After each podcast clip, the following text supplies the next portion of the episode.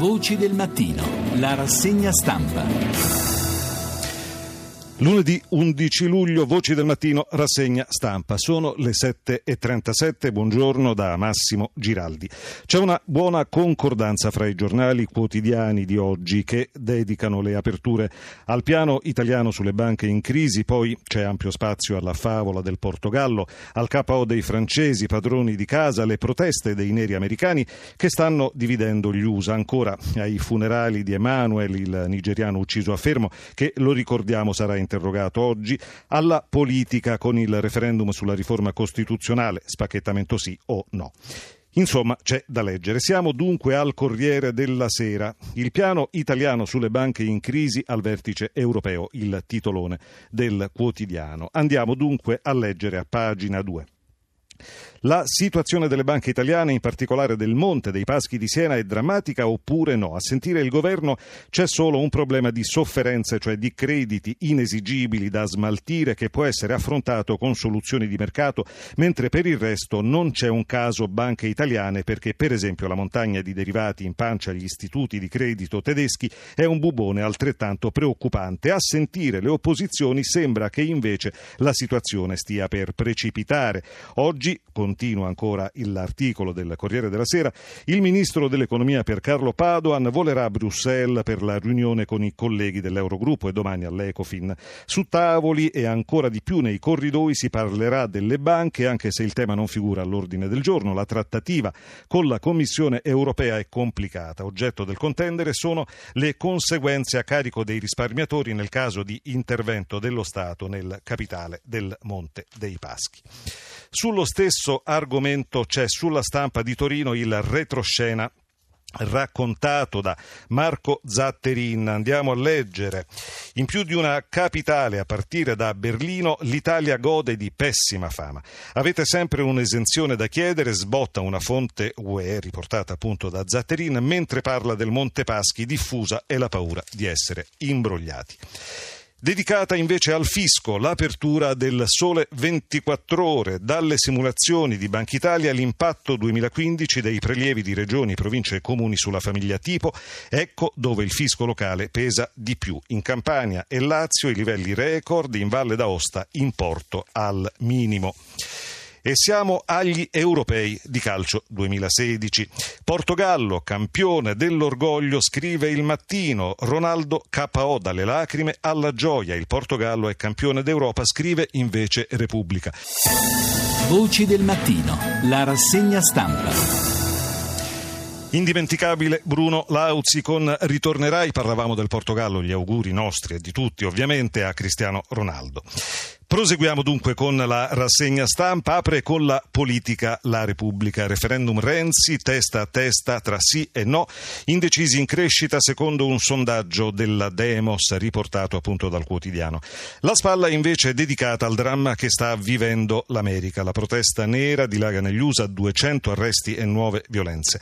Segue un reportage da Dallas dove domani, lo ricordiamo, arriverà Obama, nel ghetto della città in fiamme dove tutto ha avuto inizio l'inizio e poi le immagini riprese da Instagram e firmate da un regista d'eccezione. Si tratta di Spike Lee, che eh, immagini appunto che ritraggono un'America che lui stesso definisce spezzata. Poi c'è Zucconi che invece va controcorrente, riportando un commento dei poliziotti d'America. Eccolo qua. Quando uno di noi in servizio uccide un uomo di colore, andiamo in prima pagina. Quando un uomo di colore uccide uno di noi, non gliene frega niente a nessuno. Questo lo scrive scrive oggi Repubblica. Il messaggero torna sullo stesso argomento a pagina 5 con un nuovo allarme. La protesta dei neri minaccia anche la convention di Trump. All'Assemblea repubblicana di Cleveland si teme lo scontro con gli estremisti bianchi, il movimento degli afroamericani preme sui partiti, sfilerà all'incoronazione di Hillary. Il mattino di Napoli, pagina 6. Il monito del Papa. Dio è nei migranti che tanti cacciano. Francesco ribadisce aiutare chi è in difficoltà e cita appunto la canzone di Mina, parole, parole, parole. È l'accoglienza il vero argine al razzismo, dice Monsignor Domenico Sigalini, vescovo di Palestrina, in una intervista rilasciata al quotidiano L'Unità. Leggiamone una parte. Insieme alla Caritas diocesana abbiamo fatto tesoro dell'appello del pontefice ogni parrocchia accolga una famiglia. E noi abbiamo in cura tre nuclei familiari, dice appunto Mon, Monsignor Domenico Sigalini. Sono nigeriani, siriani, vivono in pratica con noi a San Vito Romano e alla Forma vicino a Zagarolo. L'orrore di Fermo, l'omicidio del nigeriano Emanuel, Repubblica, l'addio a Emanuel, la divisione uccide malore per la compagna, celebrate le esequie del nigeriano morto a Fermo, l'arcivescovo, i veri disperati siamo noi tutta la Chiesa che batte le mani, 700, 800 forse, il Vescovo, la Presidente della Camera Laura Boldrini, il Ministro Maria Elena Boschi, Don Vinicio, Suor Filomena, i Fermani e i Neri, la bambina bionda con il vestitino fucsia e Princessa che ha tre anni e le trecce di tutti i colori, tutti insieme, tutti a eh, tenere uno stesso tempo davanti alla bara di Emanuel.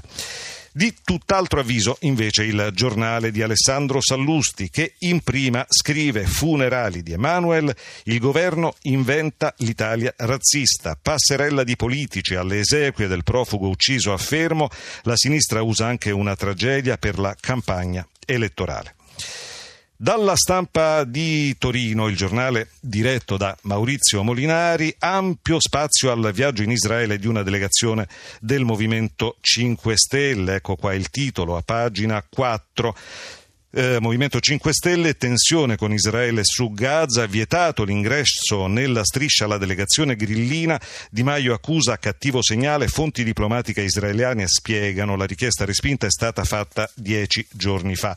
E poi c'è un commento interessante affidato a Francesco Bei Dice eh, letteralmente Bey, l'amicizia verso Israele, avamposto democratico in un Medio Oriente sconvolto dalla guerra, dal terrorismo e da dittature brutali, ora ci appare scontata, ma è necessario ricordare che non è sempre stato così, basta avere un po' di memoria storica per ricordare che tutto l'arco politico italiano, con l'eccezione dei radicali, dei repubblicani e dei liberali, stiamo parlando ovviamente della Prima Repubblica, è stato completamente sbilanciato a favore della causa palestinese.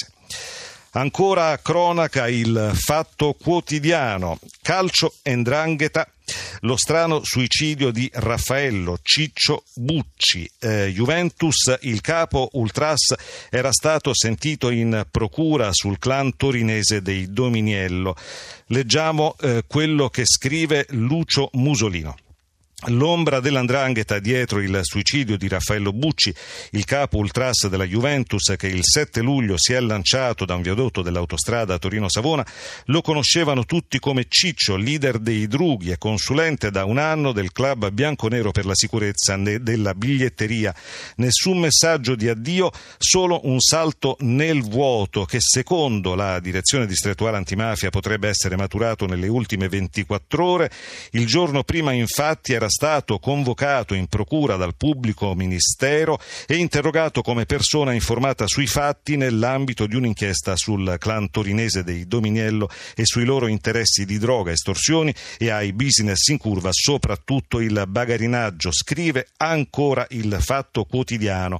Un'indagine che ha già portato all'arresto di 18 persone, tra cui Fabio Germani, altro capo ultra della Juve, che nel 2013 ritirò i biglietti dell'incontro Real Madrid Juventus, biglietti lasciati dal dirigente Beppe Marotta non indagato alla reception di un albergo e che servivano al boss Rocco Dominiello legato appunto alla cosca Bellocco di Rosarno.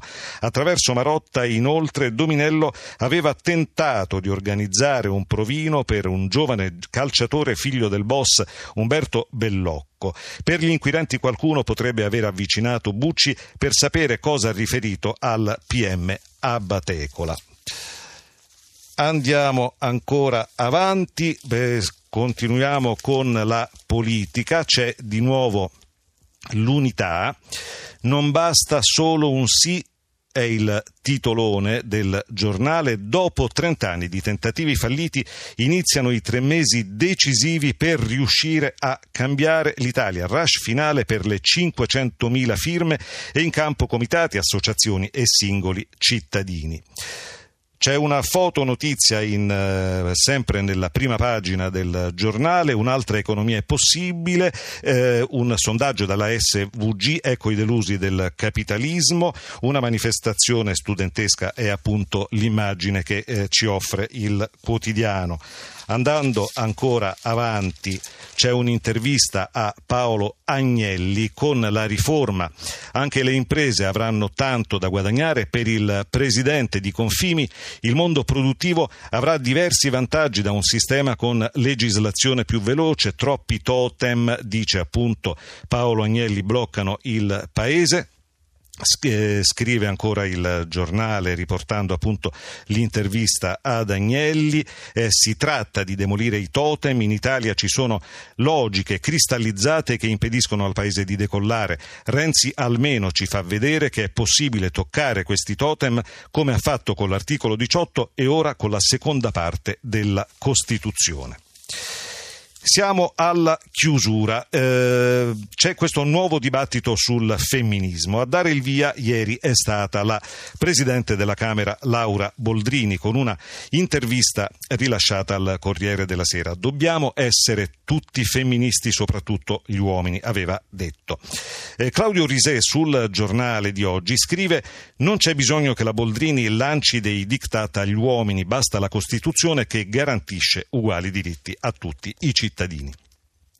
Interviene oggi Egle Santolini sulla stampa, quando la leadership diventa donna. Ecco i nuovi volti che si impongono in Europa. Sono i ritratti di otto donne impegnate in politica, a cominciare dalle italiane Raggi e Appendino.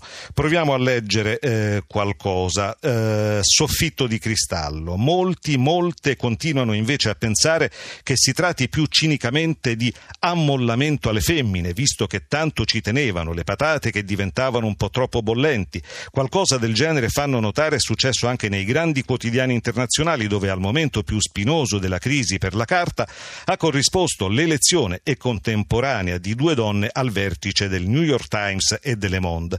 Poi tagliati i rami secchi, fatte fuori rapidamente con rudezza. Al netto della competenza professionale, tra l'altro, una signora gelida e chic come Christine Lagarde ha di sicuro ricomposto l'immagine del direttore generale del Fondo Monetario Internazionale offuscata dai comportamenti molto privati di uno sfrenato maschio di mezza età.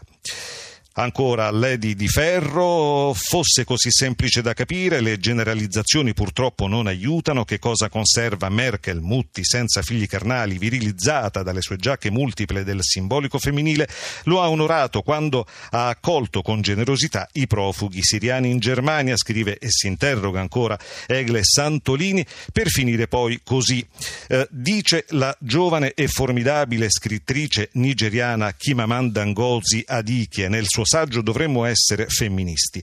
Il genere prescrive come dovremmo essere invece di, dovremmo essere invece di riconoscere quel che siamo. Immaginate quanto saremmo più felici e più liberi se potessimo essere noi stessi senza il peso delle aspettative di genere.